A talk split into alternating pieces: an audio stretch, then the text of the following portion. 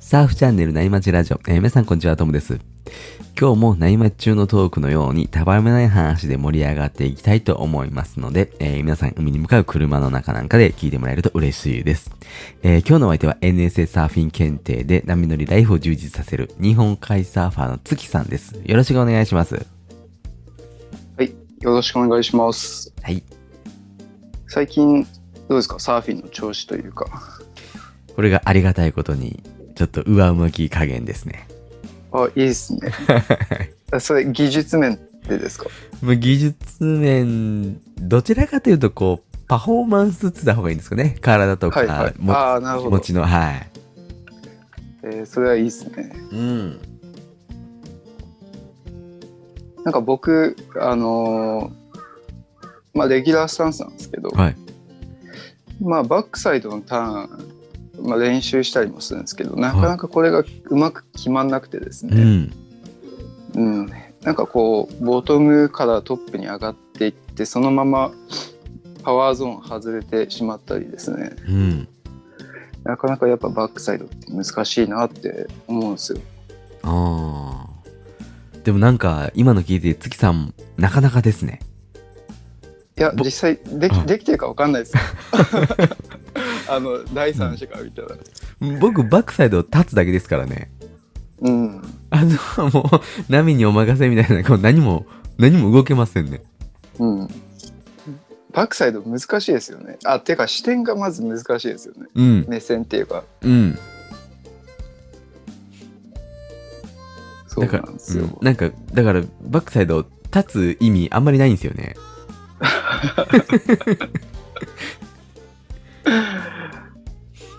確かに。うんけど、あの、ともさんってグーフィースタンスじゃないですか。うん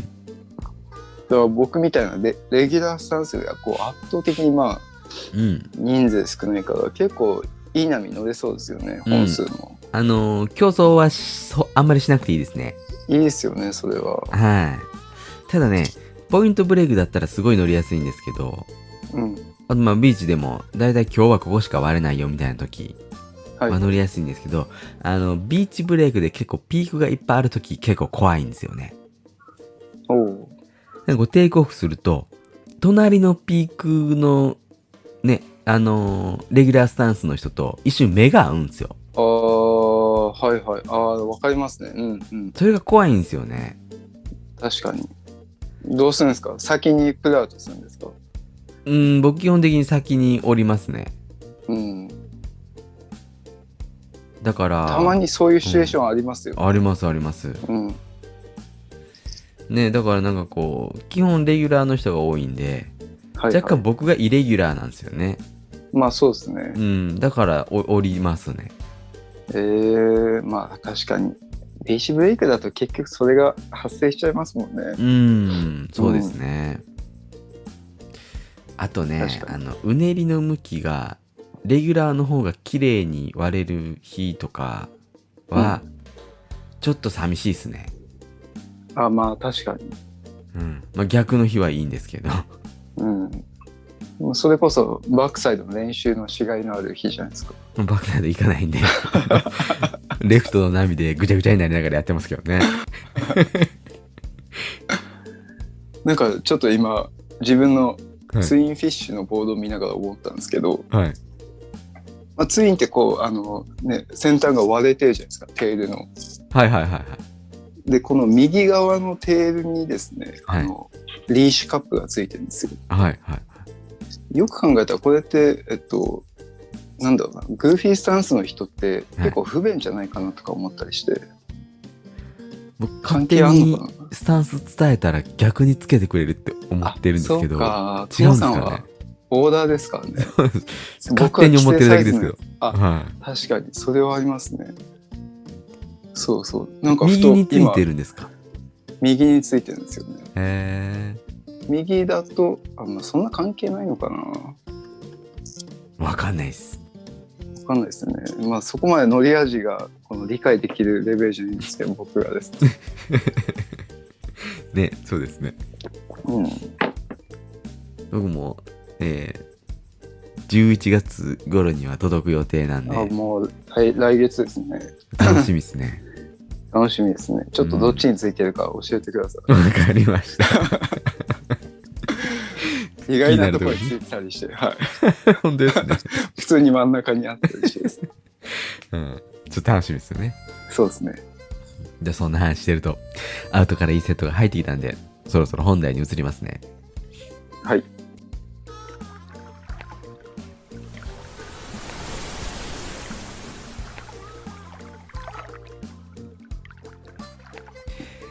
今日の、えーテーマはですね、僕たちが作成しているフォトマガジンですね。波乗りスナップサーフィンライフフォトマガジンっていうのがあるんですけど、これはですね、いつもあの文章をね、書いて日記みたいな感じしてるんですけど、このマガジンは写真をね、ベースにやってるんですよね。で、月さんのね、記事で、えー今朝のサーフィンっていうあの記事なんですけど、えーこのね、あのーまあ、月さんがね、サーフィンの合間に撮った写真をこう発信するっていう形で、えー今日はそれをテーマに話していきたいなって思ってるんですけど、そのね、あの、マガジンに、えー掲載している写真をですね、あの、見ながら話していこうっていう感じのスタイルなんですよね。はい。えっと、これはですね、はい。まあ、北東うねりを拾う K ポイントっていうですね、うん。ちょっとイニシャルトークになっちゃうんですけど、K ポイントっていうところで入った時の写真なんですよ。はいはいはいはい。うん。これあのー写真をエピソードのね、サムネに、サムネイル画像にセットするんで、あのー聞いてらっしゃる方らもしね、車とか運転してないんであれば、見れる状況であれば、それちょっと見てもらったらわかるかなって思うんですけども、あのーこれビーチが、あれですね、玉石なんですね。そうですね。ただ、あの、海の中は玉石になってないんですよ。えー、じゃあ台風で来たとだからまかあなんかそんな感じなのなそうかもしれないですね。うんだから別に波質にはですね、そんな影響がないんですよ。へで、なんかここは朝いつも奥の方がなんかもやがかってるように見えると思うんですけど、ー、うん、うん、結構もやがかかりやすいポイントで、うん。うん、っあ確てかいうにの変わがってますね特徴ですね。うーん逆にあれですねこれ玉石ビあの水う水の中に入ってくれてる方がなんか 整いやすそうですねあそうなんで すよね。ポイントブレイクチックになるからですね。うーんうん、えん影響はないんです。 なるほどなるほどで、ここが福岡、うん福岡県のですね、うん糸島っていうなんか半島みたいになってるところなんですねう。んうんまあ結構あの僕の住んでる博多とか天神っていう市街地からもそんなに遠くないところなんですけど、うんはいうん、簡単に言うと、うんもうめちゃくちゃ規模のちっちゃい湘南みたいなとこで、おおまあ、ちょっとおしゃれビーチみたいなのが点在してるってとこなんですね。へえ知ってます糸島ってはい聞いたこなんとかあります。はいリスナーさんの中でもい行かれてる方いらしたような気あがあしそうでますすよね。うんはいえーだかならんひかょっとなしたら合ってるかもしれないですね。ですよね同じうん、タイもミンうグで大入って体るかもしれない、もうみんな1ポイント一緒なんで、ああそうなんですねうん、これ見てる写真見てると結構メロなね感じの波質そうっすねな感じがしますよねうん、ロングの人福岡もで何人一番、うん、波が立ちやすいんですよね。あそうなんですねそうなんですよ。でもこれ見てるとロングの人結構多そうですねこの日はですね、はい結構だから混在しちゃうんですよね、ショートとこはいはいロはいングが。はいまあ、だからちょっと危ない日もあったりもああしなたるほどんですけど、なるうん、あんまり住み分けっていうのがそんなになくて、ほどうんメローなポイントですねそうですね。けどまあもうちょっとサイズ上がると結構掘れてきたりして、おうまあいい波立つとこなんですよ。へ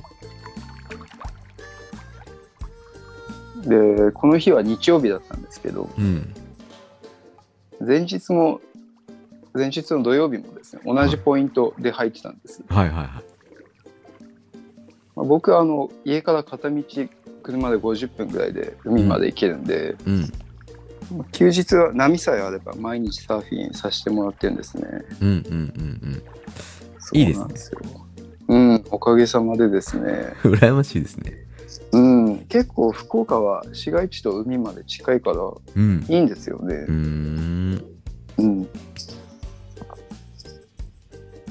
これ写真でなん見てかると、でも、ちょっと混んでますね。やっぱ日曜日だからか。まあそうですねもう割れるピークがここしかなかったんでああ。結構混んでるって言っても千葉湘南と比べたら全然だと思うんですけどね、うんうんうん。うん、ちょっと外れれば誰もいなくなっちゃうんでうーん。 2日連続で土日とかこうんうサーフィンすると、うん。なんかこう昨日も乗ったしまあちょっといいかみたいな感じで、はいまあ、ガツガツはしなくなるんですようん。わまあ、かいります、ね。い意味で、うんわかりますわかります。結構余裕持ってサーフィンできるから、うーんね、そうですね。そうっすよねちょいい波の時だけとか、自分のところに来たやつだけの乗るかみたいな感じになりますよね。そうっすねもうだから初日休みもう久しぶりに乗ってない時にはい。久々に入る波っていうのは結構ガツガツしちゃいます、 しますね。どんな波でも行こうとしますね。ああそうそうそうでなんか無駄に疲れちゃうみたいなそうですね。感じなんでうん。だから本当は理想的にはですね、うん僕の中での理想はこう土日にプラスして、まはあい。水曜日まあ別に水曜日じゃなくてもいいんですけどにもう一日サーフィンできる日があれば最高だなと思ってですね週3のサーフィン、週3は贅沢ですね。やっぱ贅沢ですよねまあやってる人もいるんだろうけどいいなと思ってね週3やろうと思ったらもう海の近くに住まないとできないですもんね。そうですね水曜日は仕事だとしてうん。まあ、朝、ね、休暇取ってから行くかとかそれぐらいしかないですもんねやっぱ家の近くが海じゃないとそうですね。うん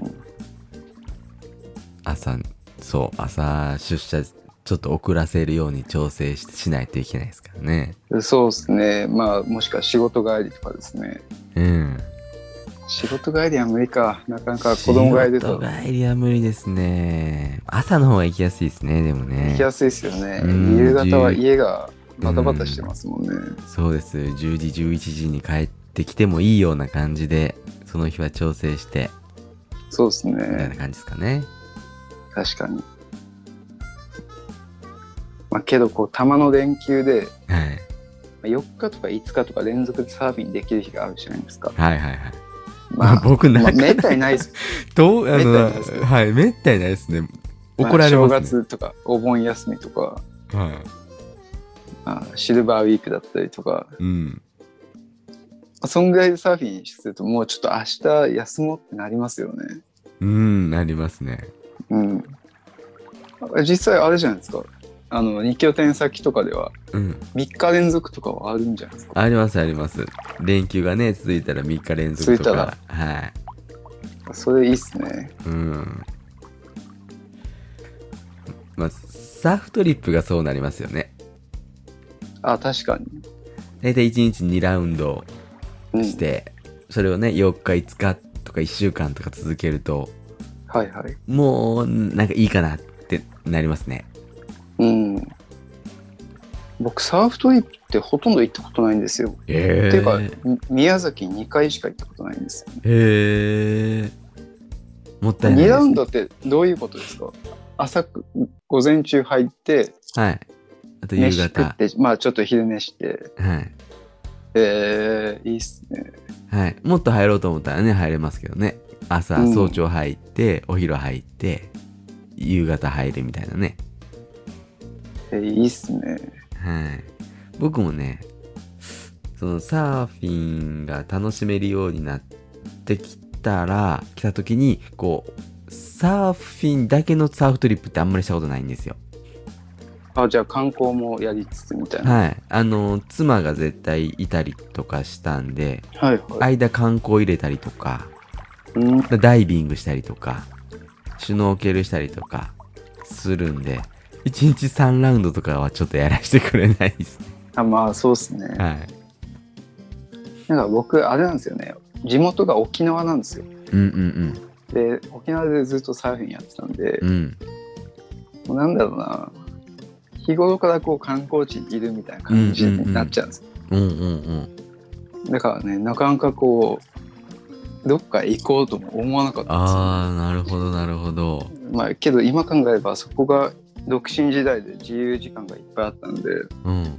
あの時行っときゃよかったなと思ったりあー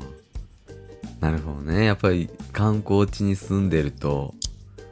そうなるんすそうね。なんですよね本当に宮崎に2回だけ行ったぐらいですねおーちょっと年取ったら行ってみたいですねうーん、確かにね、あのー全然違いますよ。やっぱそうですよね特に海外は、特に海外そうですね。うんまあ僕は幸い都内にいるんで、一番そのサーフトリップのモチベーションが上がりやすい場所かもしれないですね。仕事ががストレスフルな生活があるんで。 確かにですね、はいはい空港も世近い界し。が、うん、端っこと端っこの世界ですそうです、 そう極です。極端になっちゃいますね、はい、そう、恥と恥ですね。あ確かにですね、へ資え本主義な世界と、ピースフルな世界で、そうですね両極端な 世界両極端です。ね、サーフトリップ行ったらこう、最初はね、あれですよ、ちょっと、都会感抜けないんですよ、気持ちで、気持ちが。あ本当ですかはい。で、初めてのポイントで、ね、ちょっとね、ぎこちなかったりするんですよ。まあ確かにで当たり前なんですけど、外国人ばっかりじゃないですか。うんうんで、やっぱうまいんですよね。はいはいで、波もサイズが大きいんですよ。うんで、緊張して何もできないんですけど、はいはいで、これだったらダメだなっつって勇気出してやるんですよね。うんじゃあこう、乗れてくるんですよ。おーちょっとアジャストできてくるんですね、うん。僕だい、僕時間かかるんですけどね。はいはい2、3日かかるんですけど、いやかかりそうですけど、ねいい感じになる普まで。通にはいはだからね、時間かかっちゃうんですけど、そうなってくると、なんかやっぱりこう、現地に溶け込んでる感っていうのが出てきますね。いああいいですねそうなってくると心地よくなるんですよね。確かにでも、そうなってきた頃にはそろそろ終わりが見えてるんですよ。ああまあ言っても1週間とかですもんねいるのそうなんですよ。やっぱ一一週週間間で弱すとからかね。うん。んなのでね、僕、その調整に3日かかるんで、はいはいだからもう中盤なんですよね。いい感じになる頃が。なんか波ってサイズがでかくなるとちょっと自分が上手くなった気がしますよねうん。しますね。特に海外ってなんかちょっとまあもう本当にこうなんだろうなマシンブレイクじゃないけど、うん綺麗な波がこう続くからうん。しかもね、その、サーフポイント、海外のサーフポイントってところに行くんで、やっぱいい波なんですよね。まあそうっすねうん。上手になった感じします。いいっすねうん。まあ、ビビって乗れないとっていうパターンもありますけどね。まあ最初は慣れ慣れてないですからねはい。けど大丈夫ですかそのメローな雰囲気を東京に引きずって帰ってくるんですかいや帰ってきます よいや仕事行きたくないいっすね、成田空港に帰ってきた時は、まはあい、成田って結構ね千葉の東京からちょっと離れてるところにあるんで、うんそうっすねあのーか家着く前ね1時間とか2時間かかるんではい余韻に浸れるんですよあ確かにで途中でちょっと日本食食べたりとか寿司とあかーそばとかねはいはい食べたりして、おもよかったよねみたいな話できるんですけどうん羽田空港に帰ってくるとああ家ま確かにで、はい、2、30分で着いちゃうんで、そうですね。一もう気に現実に引き戻される感がありますね。本当にそうです。もへう、ーちょっと車で走ったらすぐに首都高ですからね。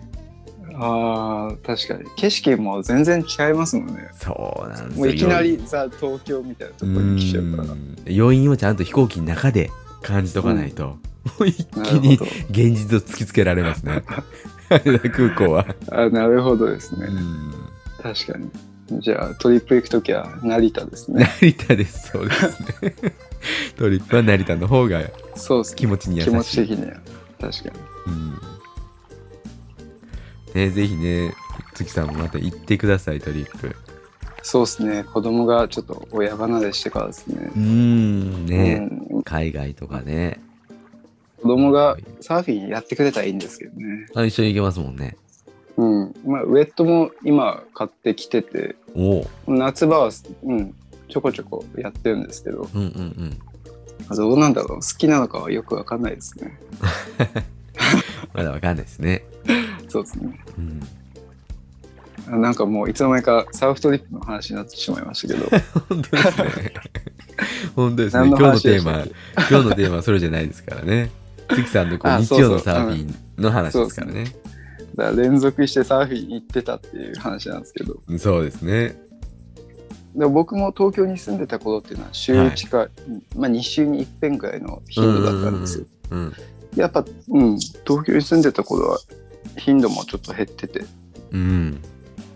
けど、まあ、福岡来て結構コンスタントに週末うん土日毎日サーフィンできるって本当ありがたいなと思ってるんですよね。うんうんうんやっぱり海まで50分っていうのはねやりやすいですよねやりやすいですね。いいですね僕まあ波のこう立つ頻度は千葉とかよりは全然低いんですけど、うんうんうんうんない時もあるんで、あー確かにね言ってましたもんうね,、ん、ね僕もまだ言っても週1ですからねうん、有給取れたら週2回行けるんですけどそうですね。うんまあでもコンスタントにできるのがやっぱ一番いいんですよねああ、もう本当それがいいいいですようね。ん間が空くとなんか感覚取り戻す時間がね前にあって楽しめないんですよね、そうですね。やっぱ大事ですよね。毎週何曜日、朝一とか決まってる方が。うん、うんあとちょっとね消極的になるんですよねおというとあ、間が空くとなんかこうちょっとこう今までのね体力通りじゃなかったりとか、まあ、気持ち的にも久々だと、ちょっとビビってなんか端っこの方でやったりとかああ、まあサイズのちっちゃい波を。はい、狙うおとかこぼれ狙うような感じになっちゃって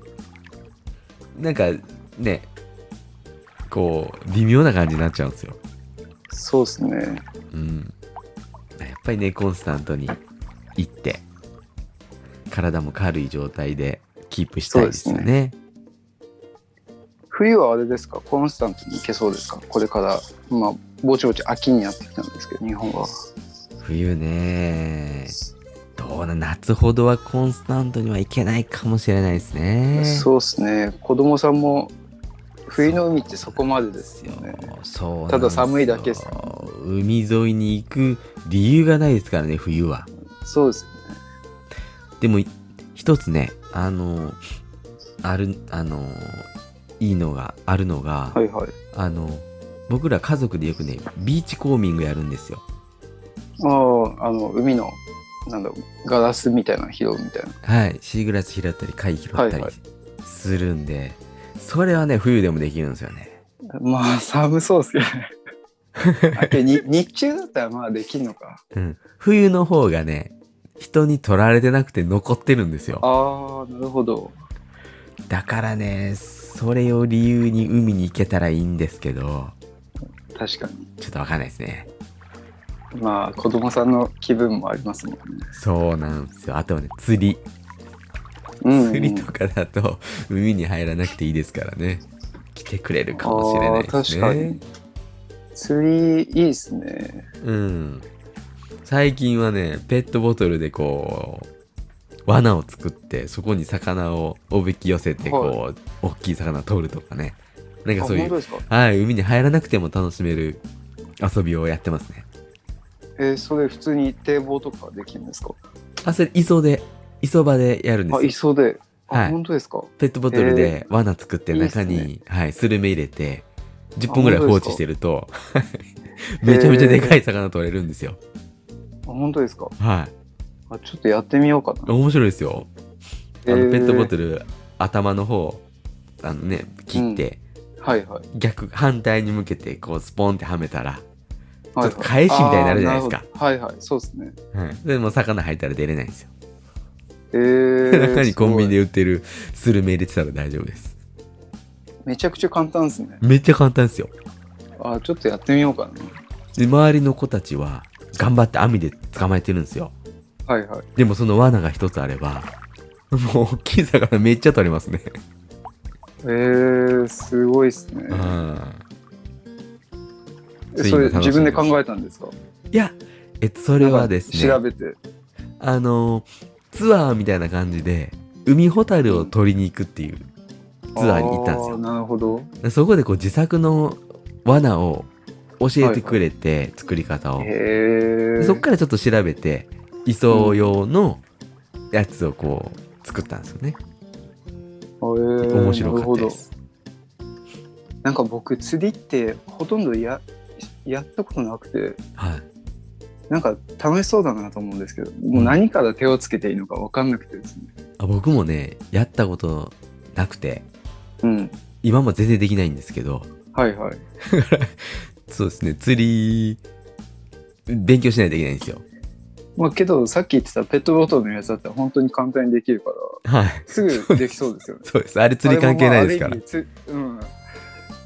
魚遊びですもんね。そうです、そうです。はい。捕まえる。あそれ面白そうだな。ちょっとね、うん勉強にもなるじゃないですか。うん子供をね、網だと捕まえにくいけど、こうやったら捕まえられるんだよっていうね。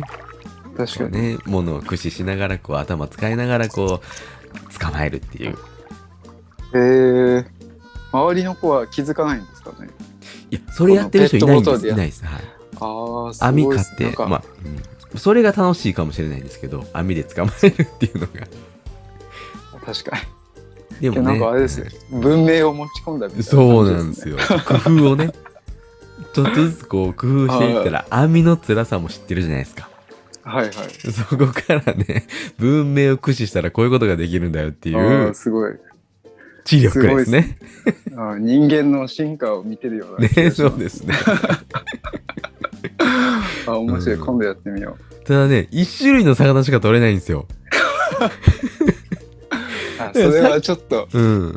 なるほど。魚によってあるんでしょうね餌とか、うんうん形状とまあスルメですらか、ねうん多分あるんだと思うんですよ一種類の似たようなサイズしか取れないんですよそうか。だからそこ突き詰めていったらもう漁業になりますからね 確かに。だから本当は網の子たちも一度はやってるんじゃないですか、ペットボトそうかもしれないですねル。やって、もう一種類だから飽 きて、網に。ひょっとしたら、ともさんたちより一歩進んでるのか確かにそうかもしれないですねだから僕らちょっとこう磯場を変えてこっちの磯場ではどんなんが取れるんだろうとかっていうのをちょっとこうやってみようかなって思ってますねあなるほどですね。うんあまあけどそういう遊びも面白いですね。面白いですよ。ね、うんちょっとやってみまうす。ん、ぜひ試してみてください、はいね、そんな感じですかねはい日曜日のサーフィン。ね、そんな感じで、僕もそんな感じで楽しんでますね。あそうですね。あーまあコンスタントにできれば。うん、いいですね。うん。ちょっとこれからがね、朝の時間短くなるんで、やりにくいやく本な当りでますすけどね。ね。もう福岡は6時にならないと明るくならないんでうん西日本なんでですねはいはいはいはい。なかなかサーフィンの時間減っちゃうんですけど。うん、まあ、冬はね、とりあえずこう、続けることが、あの、そうですねね、目標ですからね。うん次の夏に、あったかい季節に向けて。そうですね。うん。まあ僕そんな冬嫌いじゃないんでですね。おーそうなんすね寒がりではないんで、はい全僕、然。寒がりなんですよ。あ本当ですか。じゃあままず海に行くっていうのがちょっとハードル高くなりますね。えそうなんですよ 月さんは寒がりじゃないんですねそうなんですよね。沖縄の人なんで寒いの嫌いかなって勝手に思ってたんですけどそんなことないんですはいね、。僕北海道にも住んでたんでですね。 なるほどなるほ 暑さ寒さ耐性はもうすごいんです。どいいですね そうなんです。へーはい。じゃあまあまあ続けていきしましょょう、うんはいでだから冬はもしかすると波町ラジオめっちゃやるかもしれないですね、う。ああまあそれもありですよね。うん、こういうところでこう、サーフィンタッチするっていうのもありですよねそうですね。なんか新しい企画があればねそうですね思いついたら、うん、うん、やっていきたいですよね。そうですね。じゃあ、そんな感じで今日はこの辺で終わりにしようかなというふうに思います。えー、月さんありがとうございました。はいありがとうございました。今日話した内容はですね、僕たちのノートの記記事がベースになってますんで、えー概要欄に URL を貼っておきます。えまたね、興味持ってくれたらチェックしてもらえると嬉しいです。えーとですね、案内があるんですけど、あのー最近、Spotify で、えーラジオの感想を入力できるようになったんですよね。ああ、なんかできましたね。はい。これあの、申し訳ないんですけど、こう Spotify だけなんで、Apple とか Amazon とかで聞いてらっしゃる方はちょっと入力できないんですけど、あの、Spotify だと、その、感想を入力できるんで、ぜひね、何かこう、コメントなどあれば入力してもらえると嬉しいですね。また、あの、のみまちラジオ特設のね、掲示板とかでも問い合わせ、お問い合わせとか、あのー感想とか入力できるんで、まあ、そちらでもね、もらえると嬉しいです。その掲示板の方は、あの、他のパーソナリティの方々も見れてコメントできるんで、まあ、ワイワイ、あのーね、SNS みたいに楽しめるかなというふうに思います。なのでね、そっちからコメントいただけると嬉しいですね。